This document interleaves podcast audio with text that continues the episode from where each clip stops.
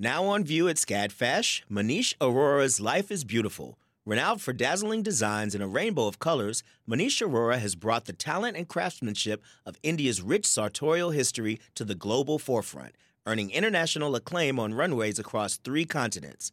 Designing in India since the 1990s, Arora's glittering garments celebrate extravagant expressions of self through varied materials, techniques, and silhouettes in a triumphant union of Western and Eastern aesthetics adapted to today's multicultural society with a touch of humor. Find out more at scadfash.org.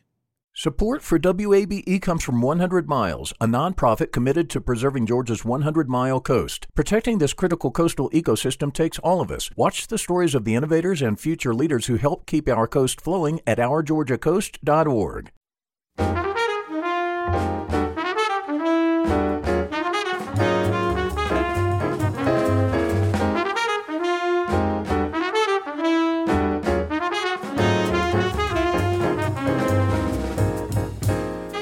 WABE in Atlanta, this is City Lights. I'm Lois Reitzes. Thank you for listening. When models walk down the runway, they appear remarkably poised and pulled together. Have you ever wondered what goes on behind the curtain? A new exhibit at the SCADFASH Museum in Atlanta reveals the chaos and teamwork behind the scenes.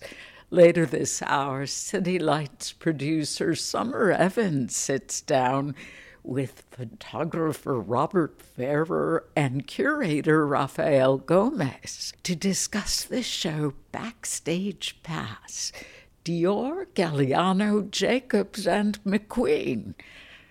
Also, the next installment in our series, Speaking of the Arts, where we hear from an Atlanta artist in their own words.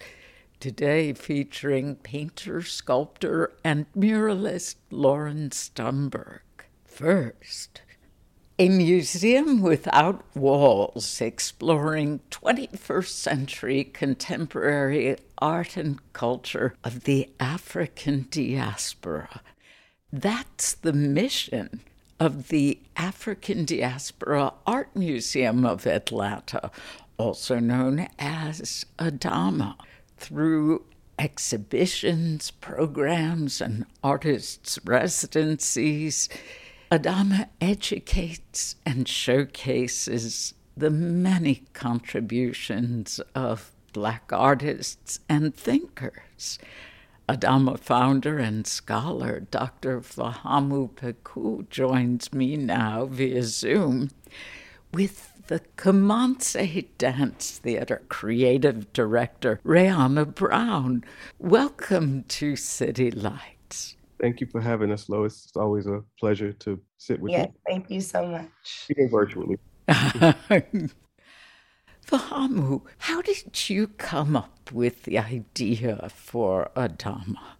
Well, Adama is something I think that has kind of been percolating in my in my mind for many, many years. But really, as I began traveling more and more, you know, doing exhibitions and other other types of work, I would often find myself really drawn to the similarities, you know, that I saw in Black people in my travels throughout the African diaspora. And I just thought that was really fascinating. And I also felt that there was this sort of deficit in mm-hmm. terms of culture and institutional offerings in the city of Atlanta. And felt like, you know, in a city like Atlanta that touts itself as this Black cultural mecca, we should have an institution that represents that. And while we have, you know, several spaces that are dedicated to civil rights history and African American history, they're all very much spaces of nostalgia.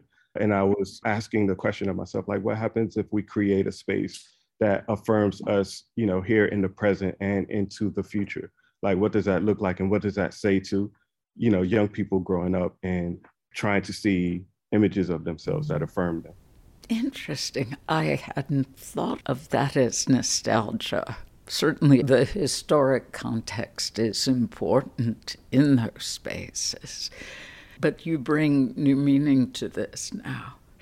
Please tell us about the museum's credo everywhere we go, there we are.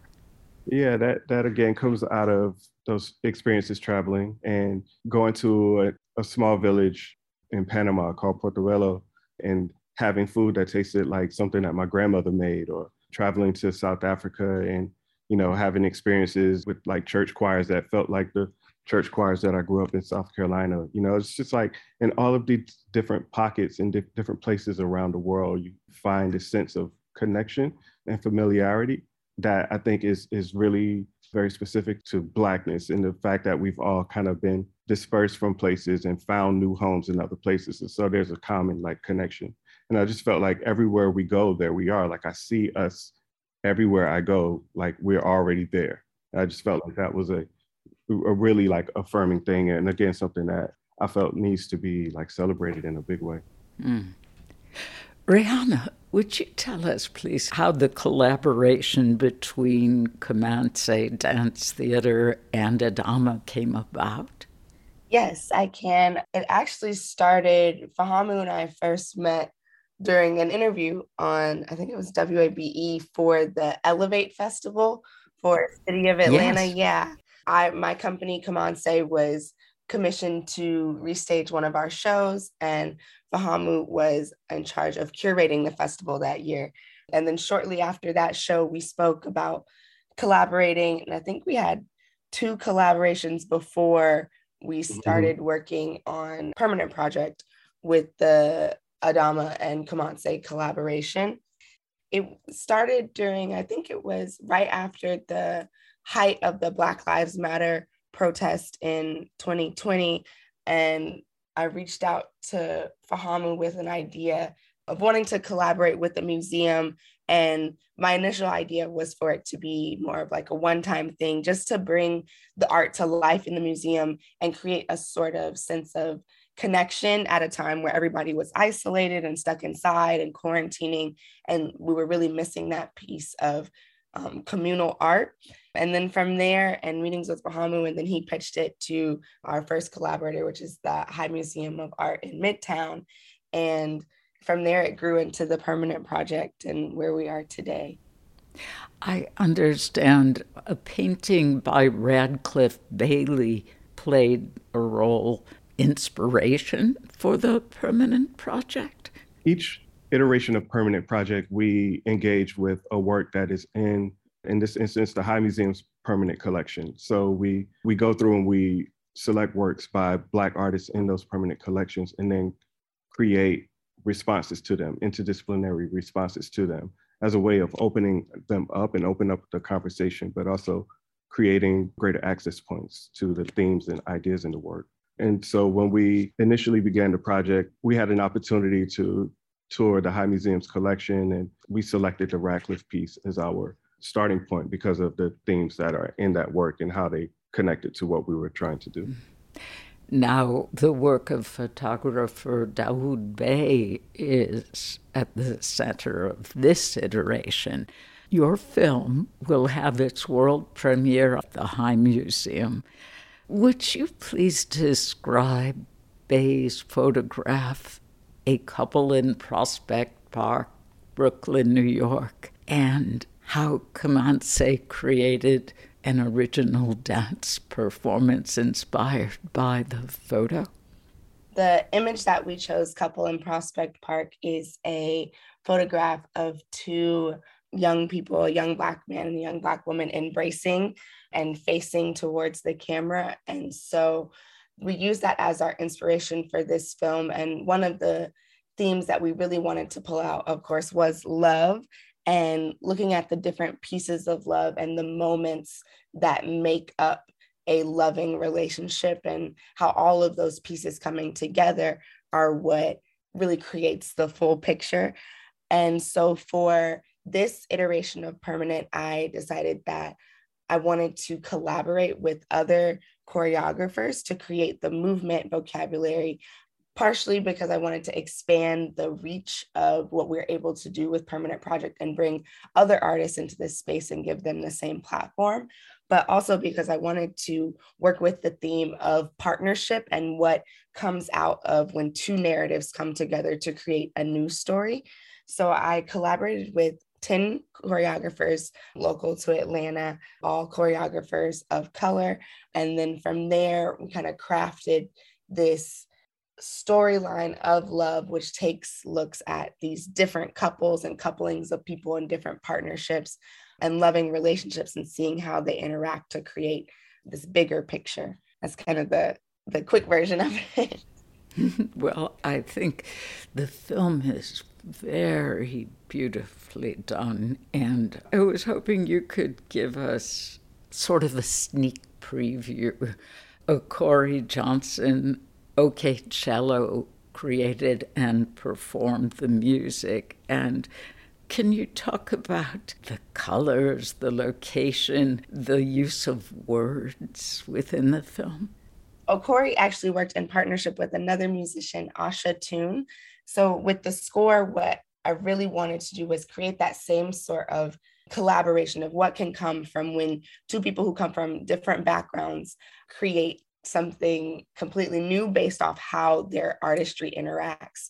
So Asha works more in trap music, producer, hip hop space, and then Okori works more in, in like a cello space. And so it was really interesting to have them come together on that. And we had lots of meetings where I would describe like sounds or colors or memories that we wanted the music to feel like and then kind of let them roll with that so that they could bring their own artistic vision and artistic voices to the project making it have more depth creatively as well. Yeah one of the things that i absolutely love about working on a permanent project is those early creative brainstorming sessions that we do when we take a look at the image that we're going to be referencing and we do these really deep dives into the the mood and the language and everything that that comes out of the piece. And you know, as you'll see in in this film, you know, you see evidence of this close reading of the photograph, of the subtlety of the touch between the two figures in the photographs, the intensity in their eyes, the the compassion with which the photo was taken by Dawood Bey. You you get all of those things when you look at the photo, and what we've tried to do is is extract some of that, and then also through the use of color continue this idea of the movement, this interaction, this dance between these two figures as we, you know, unpack this idea of what it means to to love someone and what it means to be together with someone, especially as young black people in a world that so often tries to pull us apart. If you are just joining us, this is City Lights on WABE. I'm Lois Reitzes speaking with African Diaspora Art Museum of Atlanta founder Fahamu Pecou and Kimansi Dance Theater creative director Rayana Brown. Words are central to your art as well, Fahamu. In the credits, I saw you actually did not write the narration. No, no, I did not. I believe this was a friend of Rayana's who the uh, narration and the, the poetry, which is absolutely, I just, I mean, it, it adds such a beautiful layer to the piece, I think. Yes. Indeed. Historically, how have dance and art been vital to self expression for people of African descent? That's a beautiful question. And, you know, it's something I think about a lot. And you know, try to incorporate into my own creative practice. But for me, it's about understanding that art is so much bigger than the often very small ways that we think about it. Like it literally is this divine language that exists between us and, and something greater. And one of the most immediate ways of expressing that language is through the body, right? Through the, the movement of the body, whether it be dance or painting or, or, or, drawing. Like I often feel like, you know, when I'm moving my brush or pencil on, it's a dance for me. Mm. So I think there's something very, uh, very urgent about that and very potent about that. And it allows for us to read all of these different things into this image or into this movement, into this moment that takes us beyond where we are. Oh, I love that description. Rayana, I would think as a dancer and choreographer, you must also love the idea of a paintbrush or just the process of moving paint on canvas as a dance form that's so amazing. Yes, I love that thought. For me, it's very similar to what Fahamu said. It's for me, it's about finding like the dance and the the divinity in the things that we think are everyday, the things that we think are mundane about ourselves, but there's something so divine in the way that, especially for me when I'm creating, looking at Black people and how they move through the world and how they move through the space, through their spaces, that there's something just so beautiful about that that I think deserves the emphasis of being put into a museum and being put on uh, stage and being put in a film to show, like, yes, the subtle way that you move your arm when the person you're in love with touches you is also art and is represented in this photograph and this painting. And just and really allowing people to see themselves reflected in the art that we're creating and in the movement that they're seeing i think is one of the most special parts about dance and, and moving and creating dance work for me have you shown the film to Dawood Bey? Not yet. Yeah, I'm, I'm excited for him to see it, especially just thinking about again the way he approaches his work as a photographer. Like that was something else that we also took into consideration, and so you know we tried to employ that as well in in the way the film is, is shot, but also in the way it was created. As Adama moves forward with projects such as this. How does it feel to have created a space so specific to what's essential to your beliefs? For me, it's it's like a responsibility.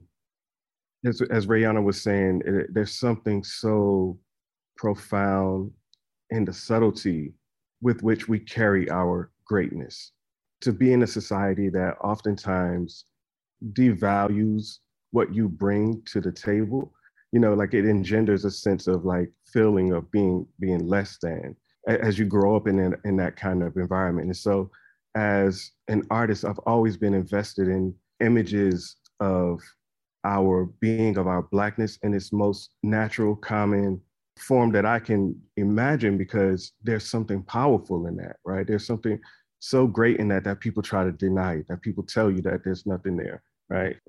I think as an artist, as an institution, you know, as collaborators, when we work, we're always very intentional about putting front and center that person who may not see themselves reflected in any other space, because that story is important too. And and oftentimes because it's so greatly silenced, it's an even more potent story that needs to be heard. Is it a goal for Adama to have a permanent space inside a building?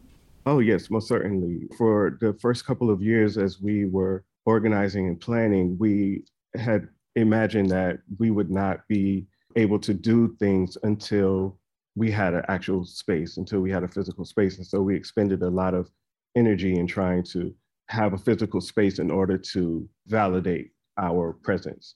But 2020 gave us a brand new perspective on things when we saw people being confined to their homes and you know confined to screens. We saw that as an opportunity to present who we are and what we were proposing to bring to the city in an innovative way. And so that's how we became a museum without walls. It wasn't something that we initially like set out to do. We just kind of stumbled into this space and, and realized that there's a great wealth of potential and possibility in this space that will make when we have a physical space even more dynamic.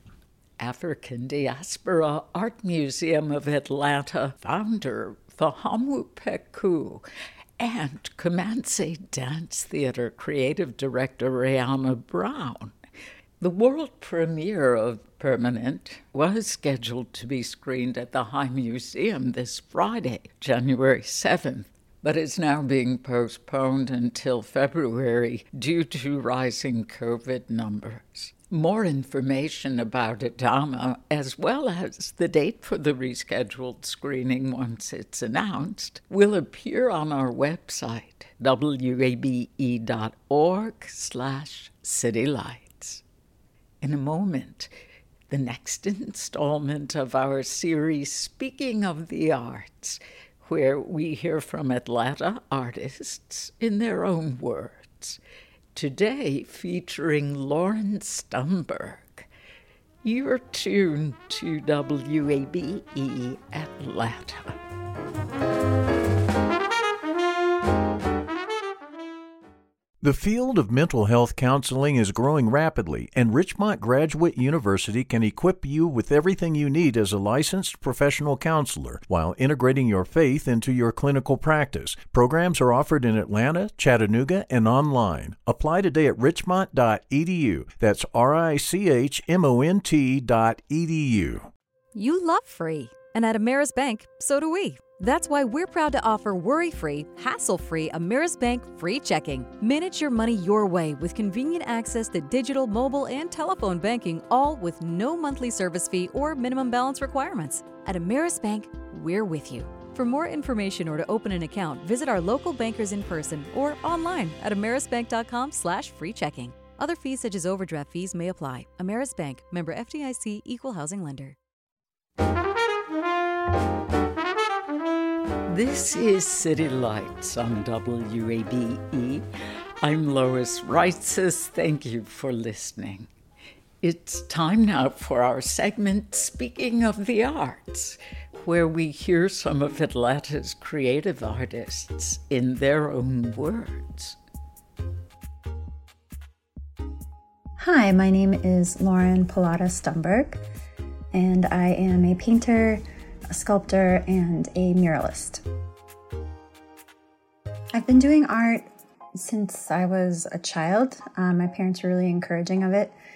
And um, I ended up going to art school at the University of Michigan, studying graphic design, but spending all of my non graphic design classes uh, painting and doing more hands on work.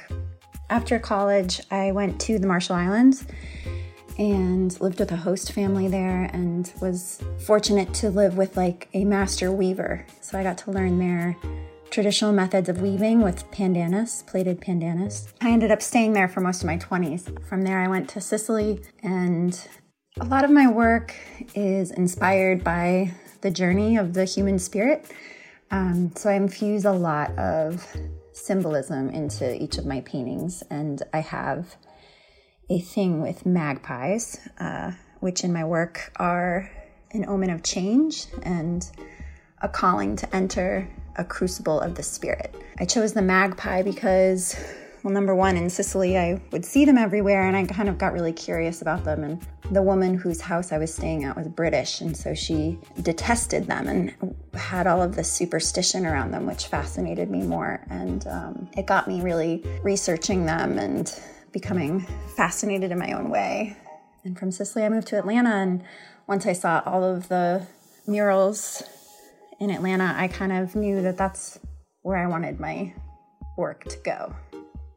What also inspires me is the power of art to bring people together. And so, in living in Atlanta, I started a business called Think Greatly, which became a platform to do my own personal art, but also became a platform for communities to come together as part of my social practice and became an opportunity for me to curate female driven collaborations.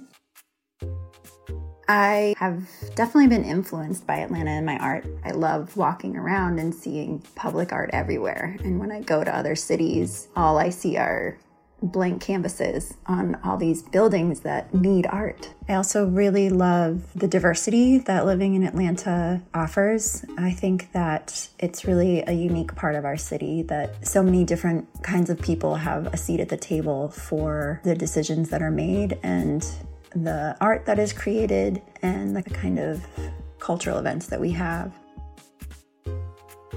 I recently worked with Atlanta United and created a portrait of Letitia Springer of Free 99 Fridge um, in Virginia Highland.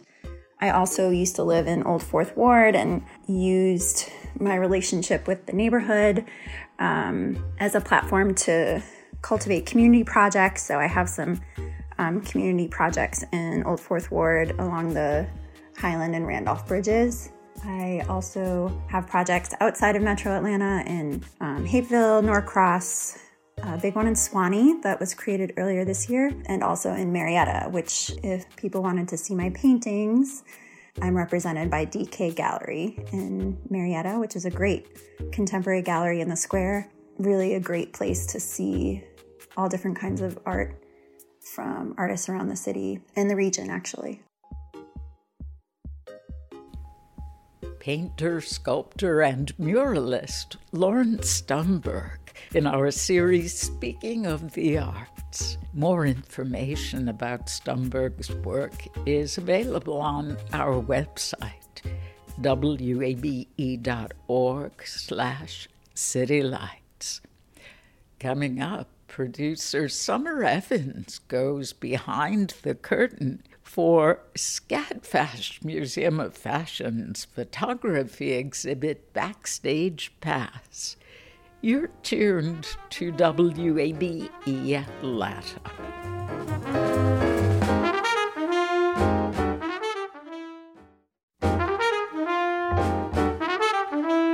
This is City Lights on WABE. I'm Lois Reitzes. Thank you for being here. When models walk down a runway, they appear remarkably poised and pulled together.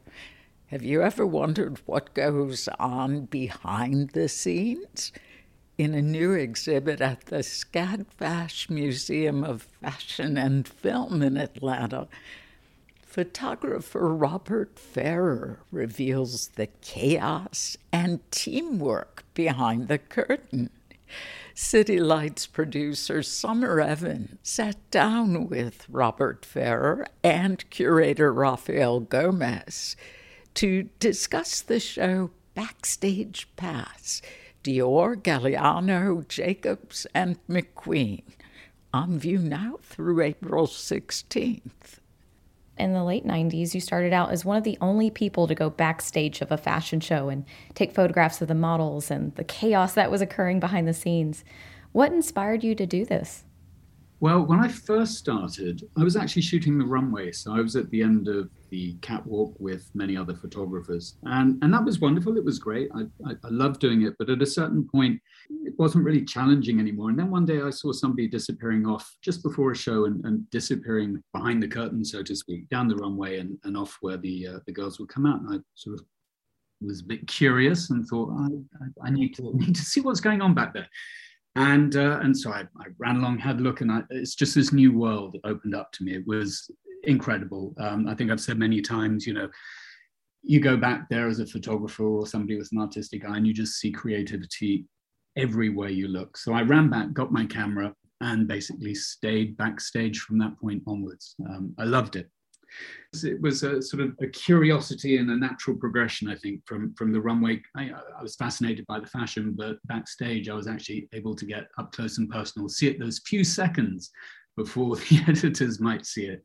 And, uh, and obviously, from a photographic point of view, um, I was able to document it in a personal way. I mean, it's it's wonderful to see it on the runway, but you're essentially taking a similar photograph to, to many other people, whereas backstage, everything you do, certainly at that point, was was very individual, and you could you can actually create something your own style. And when I was looking through the exhibit, I noticed there's like a mixture of playfulness from the models that you just don't get when you see them on the runway, and they have to really turn it on and be serious and everything. Uh, you're right. I mean, it's it's possibly in the past few years, it, it's gone even more extreme that way with uh, girls being told to have no expression, walk fast, follow each other at exactly the same distance, and it, it's it's become a bit of, in some cases, a very automated, robotic. Yeah, mm-hmm. robotic's a good word, exactly. I mean, in the earlier days, I suppose, before I ever heard of a fashion show, you know, they'd sashay down the, the runway. They might be introduced by the designer, sort of saying, This is look number 71 on Sasha. And they'd, you know, wander in and out of the chairs and turn a little bit. And I believe that Chanel did something similar to that this season at their Spring Summer 2022 show. Um, with photographers around the catwalk as well, sort of harking back to, to the sort of 70s and 80s. And the girls then I guess, had a lot more personality and they would spin and, and interact with the audience. Um, from my time, pretty much, apart from perhaps a Galliano show or a Dior show, you know, the girls were fairly ordered and controlled's the wrong word, but you know, they were given instructions on, on how to how to behave. Of course, backstage, depending on what they're wearing, uh, and depending on what show they were doing, certainly with the, the four shows, the four designers that, that, that are showcased in, in the exhibition, the girls needed to have some character. And certainly when they got into those dresses, they took on a personality because, you know, the clothes are just so wonderful that you you you feel you know you know how you feel when you get dressed into especially when you're going out you know you're gonna you, you feel a certain way you stand a certain way you you know you might look in the mirror and sort of turn your shoulders and look over your back and you know admire how this dress is floating out behind you. In many cases uh, in the images you know there, there's a personality coming through or a persona maybe the dress is persona coming through in the images. But certainly certainly at those four design houses you know the girls would automatically have fun in a sense is this why you wanted to exhibit photos from this era, which ranges from the late 90s to the early 2000s? Because of the personality that's shown through in well, these photographs? You know, I think Sally Singer said it very well um, when she said it, it was a golden age, a sort of zeitgeist. Uh, for fashion. And, and also, it's a vanished world because then it was a very private world. Very few people would, would see it. You know, the dresses, the designers, the hair and makeup, perhaps, uh, and a few photographers, not, not many. But now you know that's gone and you're virtually seeing the clothes backstage before they're even shown on the catwalk in, in some cases. You know they'll be they'll be out there on, on social media so so quickly. I love the idea of, of sharing these images which haven't been seen before. I mean i've shot millions of images over the years. And uh, you know, when I was working with Vogue and Harper's Bazaar and British Elle, you know, they could only publish a handful. I mean, it's very expensive. You know, a page in a magazine costs a lot to produce, and between the adverts and um, and, and the articles they have to write, you know, there aren't sounds crazy, but there aren't loads of pages that they can fill with with fashion imagery. You know, a magazine can only be so big. So I might, if I was lucky, get maybe a hundred 70, 100 images published each season. And this leaves tens of thousands of images left unseen, you know, sort of stuffed away in boxes. I mean, it's very organized, but uh, but still, you know, they are in boxes. And uh, if we're not showing them in exhibitions and places, they're just going to stay in those boxes. That's really cool. I didn't even think about it that these photos wouldn't have circulated through social media or been printed. So these are never before seen photos of backstage fashion shows. I wouldn't say they have all never been seen before, but obviously they're in the books. But certainly the vast majority, I'd say 90% of the images that are out there have not been seen before in a wider environment than the books that we've recently published. Yeah. Mm-hmm. Wow, that's really cool. Rafael, can you give us an overview of this collection for people that aren't familiar with the difference between Marc Jacobs and Alexander McQueen? Can you kind of describe what the different designers' looks are and what's their kind of specialty? Absolutely. When you first come into the gallery, you will see the area that's dedicated to John Galliano. It's very playful, very based in history, incredible hair and makeup. It's very conceptual. But if you notice the clothes, they are wearable. I will not say commercial, but interesting clothes that you are able to purchase and wear. It's pret-à-porter, what it's in English, uh, ready to wear. And uh, from John Galliano, you come to the area of Marc Jacobs, that it's very different. You will see it's, of course, an American designer, um, an American brand, uh, everything. It's uh, the clothes are very different. Uh, they're very fun, very wearable, very desirable. Like the models in the backstage, they wanted to keep the clothes. it's a very good mood in the backstage. You will see like it's the area that it's the most fun of them all. It's uh, you will really see the easiness in the air in the show Marc Jacobs working on models himself. It's a feel good experience. Then across, you come to Alexander McQueen, an enormous production, all these incredible showpieces. It's a mix of ready to wear and yeah, actually couture, you can say like the way that these gowns were created, it's uh, entire intonation, its entire feeling that it's brought to the runway. It's very theatrical, very conceptual. The hair and makeup, it's unbelievable. And uh, but you can feel the tension in the air. You see like the opposite, like from Marc Jacobs and McQueen, that there is a tension there, especially in the hair and makeup area. The models are coming, they are getting this extraordinary hair and makeup and it's they are on a time they the time it's sticking you can see the tension in the air. Then you come to the end with christian dior. You have a mix of uh, haute couture and pret-a-porter shows and it's again enormous production the pret-a-porter, of course, it's wearable. Then you have like these incredible concepts of haute couture.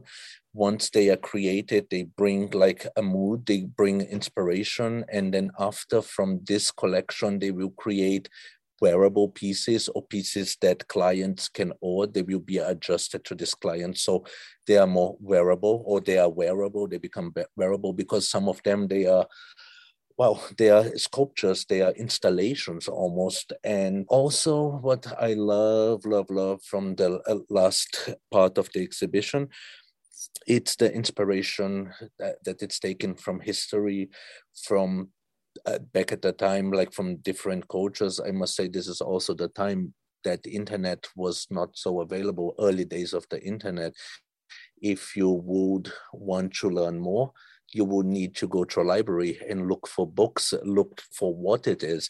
And I remember the time that these collections they came out, I was a fashion student and I was learning a lot about different cultures and uh, different periods through John Galliano's Dior shows. And now sometimes it's appointed as cultural appropriation, but I think it's more cultural appreciation I'm Brazilian myself, and I was always hoping that back at the time, uh, because John Galliano would go to countries, spend two, three weeks learning about the culture to create these incredible collections.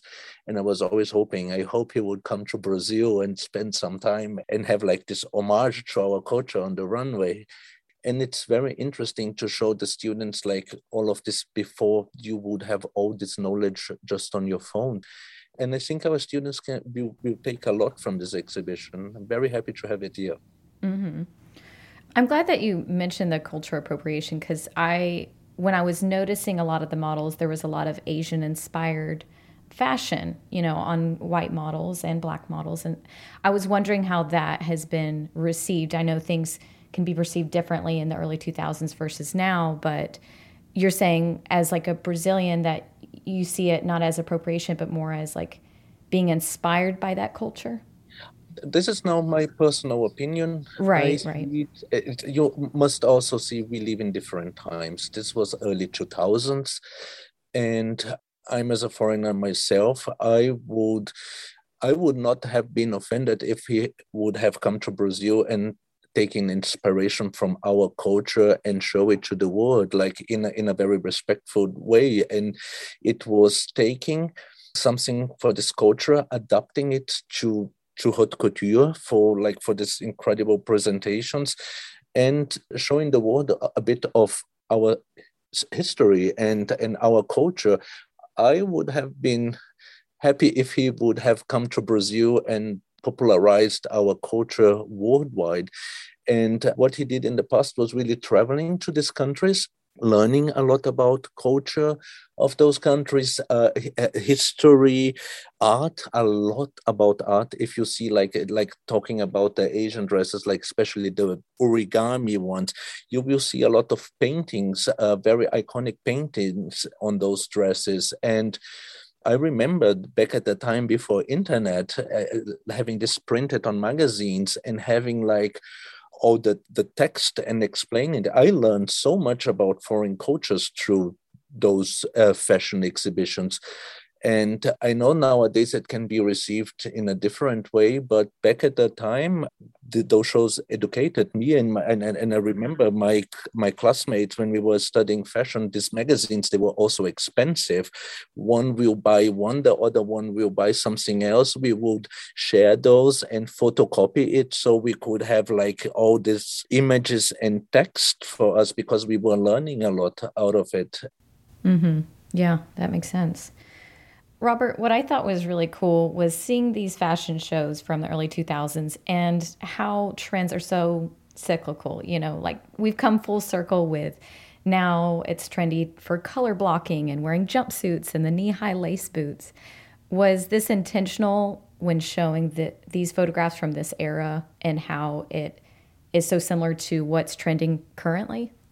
Absolutely not. No, I think we were just going through and choosing what we felt was relevant and would work together and, and what sort of attracted the eye. So no, there's no from from my point of view, there was no educational purpose in that sense.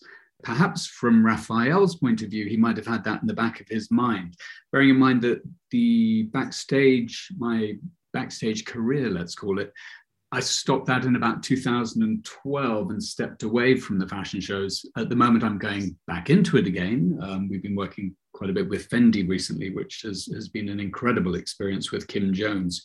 But in terms of looking in that cyclical way, no, I don't. From my point of view, it wasn't an intention, but certainly one of the one of the main reasons for getting these images out is to, to share it with students and fashion lovers around the world and allow them to have a glimpse into the world that I was privileged enough to um, to inhabit for a you know a good 15 years or so. Mm. Well, it, it is cool for me. I found a connection because I have a jumpsuit very similar to the one I saw in the photograph. And I'm like, oh my gosh, that's from 20 years ago. Very cool that I'm now wearing fashion very similar to that. but what people need to learn as well, I mean, just taking that and twisting it around a little bit. I mean, I know obviously the the, the clothing that's shown in, in this show, for the most part, you know, they're, they're very luxury items, um, certainly in the case of McQueen, Galliano, and, and Dior you know they're, they're, they're out of the price range of, of, of most people. Uh, Jacobs is also obviously a very luxury label, but perhaps not quite at the price point of the others, especially you know as they're now in many cases museum pieces. But it just does go to show that people can recycle you can buy nicely once you can keep it you know for 10, 15 years. If it's in fashion this year and it sort of peters out, then maybe in three or four years' time, it'll come back. So you don't have to go out and buy new, buy fast fashion. You know, you can actually build up a, a beautiful wardrobe over the years and, and, you know, bring things back in when they come back into fashion, or maybe bring them back into fashion yourself. You know, those lace up knee high boots you're talking about, or your jumpsuit. Perfect example. Uh, mm-hmm. Yeah, definitely. Or you could raid your mother's closet. It's probably back in. That's the best thing to do, of course. So, alongside the photographs in the exhibit, viewers can hear the sounds of what it is like to be behind the scenes of a fashion show, the chaos. You hear the high heels walking across the floor. Why did you want to include this element as part of the show? One idea was to have experience intensified for our visitors just to give a bit of the feeling how busy, stressful, and how uh, hectic it is and in a backstage. I used to work for Vivienne Westwood and I worked in backstage many, many times. Probably bumped into Robert Fairer many times as well back at the time without really being aware of. And yes, you don't have much time, and everything needs to be done very fast. And uh, there is a, a, an incredible energy on the backstage. And uh, we worked together with a professor of sound design from SCAD, and we created a feeling for it. Like at the beginning, like uh, all the, the the people walking and and and talking, and then uh, in the area that we have, like for example, Marc Jacobs with all these racks of clothes, you you will hear the racks of clothes moving. You will hear a steamer. You will hear a, a photo photographers taking pictures everywhere in the exhibition, and then in the hair and makeup makeup area from Alexander McQueen, you can hear a hair dryer. You can hear like uh, the sounds that you would hear in in a backstage area. Because also the images in a very large format you feel almost immersed in them and and and the sound intensifies this feeling. Mm-hmm. no you're right. It definitely felt like an immersive experience. Can you talk about the projections that are part of backstage pass absolutely like we had uh, four projections in the exhibition we have one for each designer and uh, they were made by SCAD alumni and they used to work as docents here at the museum. And then we commissioned a film for each area. Of course, Robert has like an incredible archive and what you can see in these projections are the images that are available on the books. For each designer you will see like this montage of images so you have a better feeling of the timeline that we are showing the exhibitions that goes from late 90s to mid like 2010 summer 8 and uh, yeah it, intensifies the timeline feeling for each area. And then we will have shortly as well a documentary film from uh, Karen Morrison, that's a dear friend of Robert and also a friend of SCAD. She is creating a montage that it's following Robert in different backstage. It's a documentary like seeing how fast everything is. And uh, she is uh, working on this montage and we will have it here at the museum shortly. Very cool. So, one of the more somber photos was of Alexander McQueen, who sadly died by suicide in 2010. And the photo you took, Robert, was one year prior. It's a very lively photo. He's wearing a purple bunny suit and his head mask is off and he's just like grinning ear to ear at a model and kind of like surprise model like hey it's me alexander mcqueen and she's looking back at him like oh my gosh um, when you were deciding on the photos you wanted to print for this show how did you feel when you looked back on that one?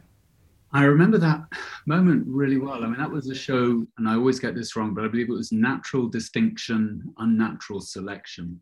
And it was in Paris. It was a venue that uh, was the first time he'd shown in this particular venue. And as the girls walked up this ramp to the catwalk area, there was a big uh, earth being projected onto the wall behind them and they were walking up through these stuffed animals. I mean giraffes lions polar bears. And they were flanking the side of the runway. I guess the irony of him in his playful bunny suit uh, running up at the end of the show to take his bow with you know this funny bunny hat on or head on was you know a very strong message to, to the world but the reason I wanted to include this is his fantastic smile. I think many people have, you know, th- this is this is a designer who I met on many occasions backstage at his shows, occasionally at parties in in, in, in London around. But whenever I, I saw him, he was obviously at his most pressured. Um, you know, six months worth of creation is about to be unveiled to the world. You got to get it right. Um, there are always challenges at, at, shows, things going wrong backstage, last minute panics. So, you know, it wasn't a moment to, to, to be getting to know somebody. And he was always so focused on what he was doing and such a, a perfectionist for every detail. He would be on the clothes before they went out on the runway, making sure everything was perfect. Um, dresses backstage would be being stitched up until the last minute to get them just right and fitted to the girls. It was uh, a, a very, very intense atmosphere.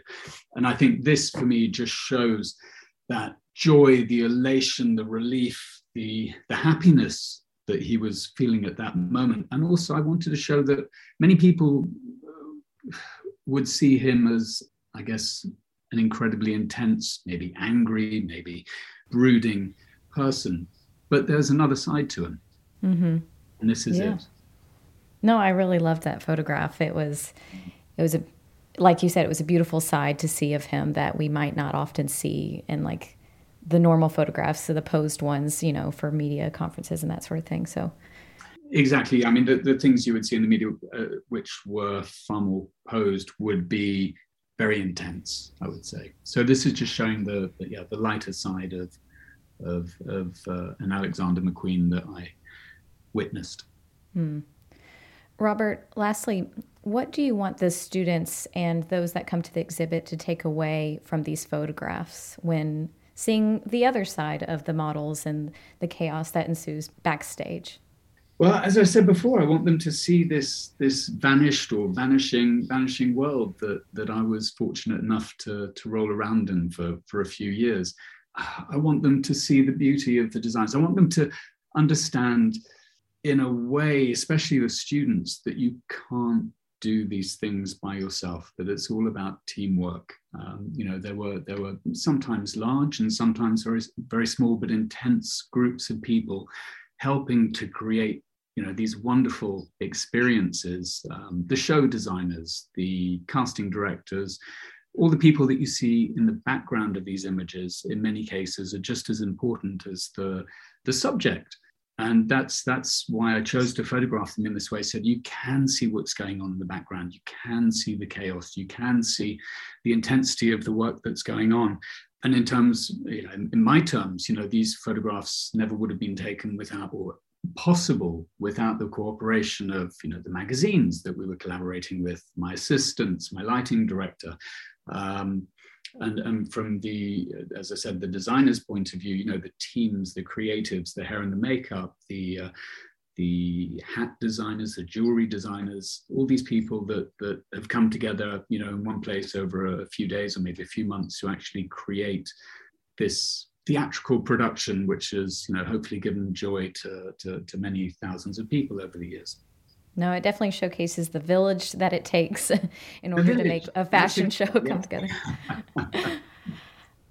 Photographer Robert Fairer and curator Rafael Gomes.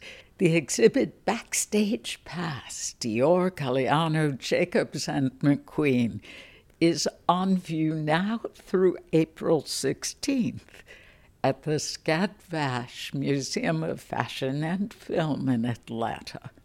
More information is on our website, wabe.org slash citylights. You've been listening to City Lights, our daily exploration of arts and culture. Tomorrow at 11 a.m., we'll hear from the Atlanta Magazine food editor and columnists on favorite new Atlanta restaurants.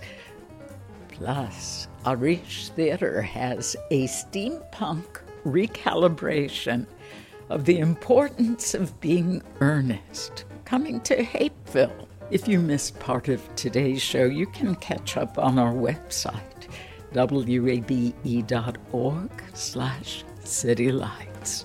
There you'll find our complete archive of interviews so you can listen to City Lights on your schedule. City Lights senior producer is Kim Drobes. Summer Evans is our producer, and our engineer is Shelley Canavy. I'm your host, Lois Reitzes, and we want you to connect with City Lights on social media. Share your feedback with us on Facebook at WABE City Lights or check out our pictures and videos on Instagram where we are at City Lights underscore Lois Reitzes. And of course, I'd love it if you'd follow me on Twitter at L O I S R E I T Z E S. Thank you for listening to WABE Atlanta's Choice for NPR.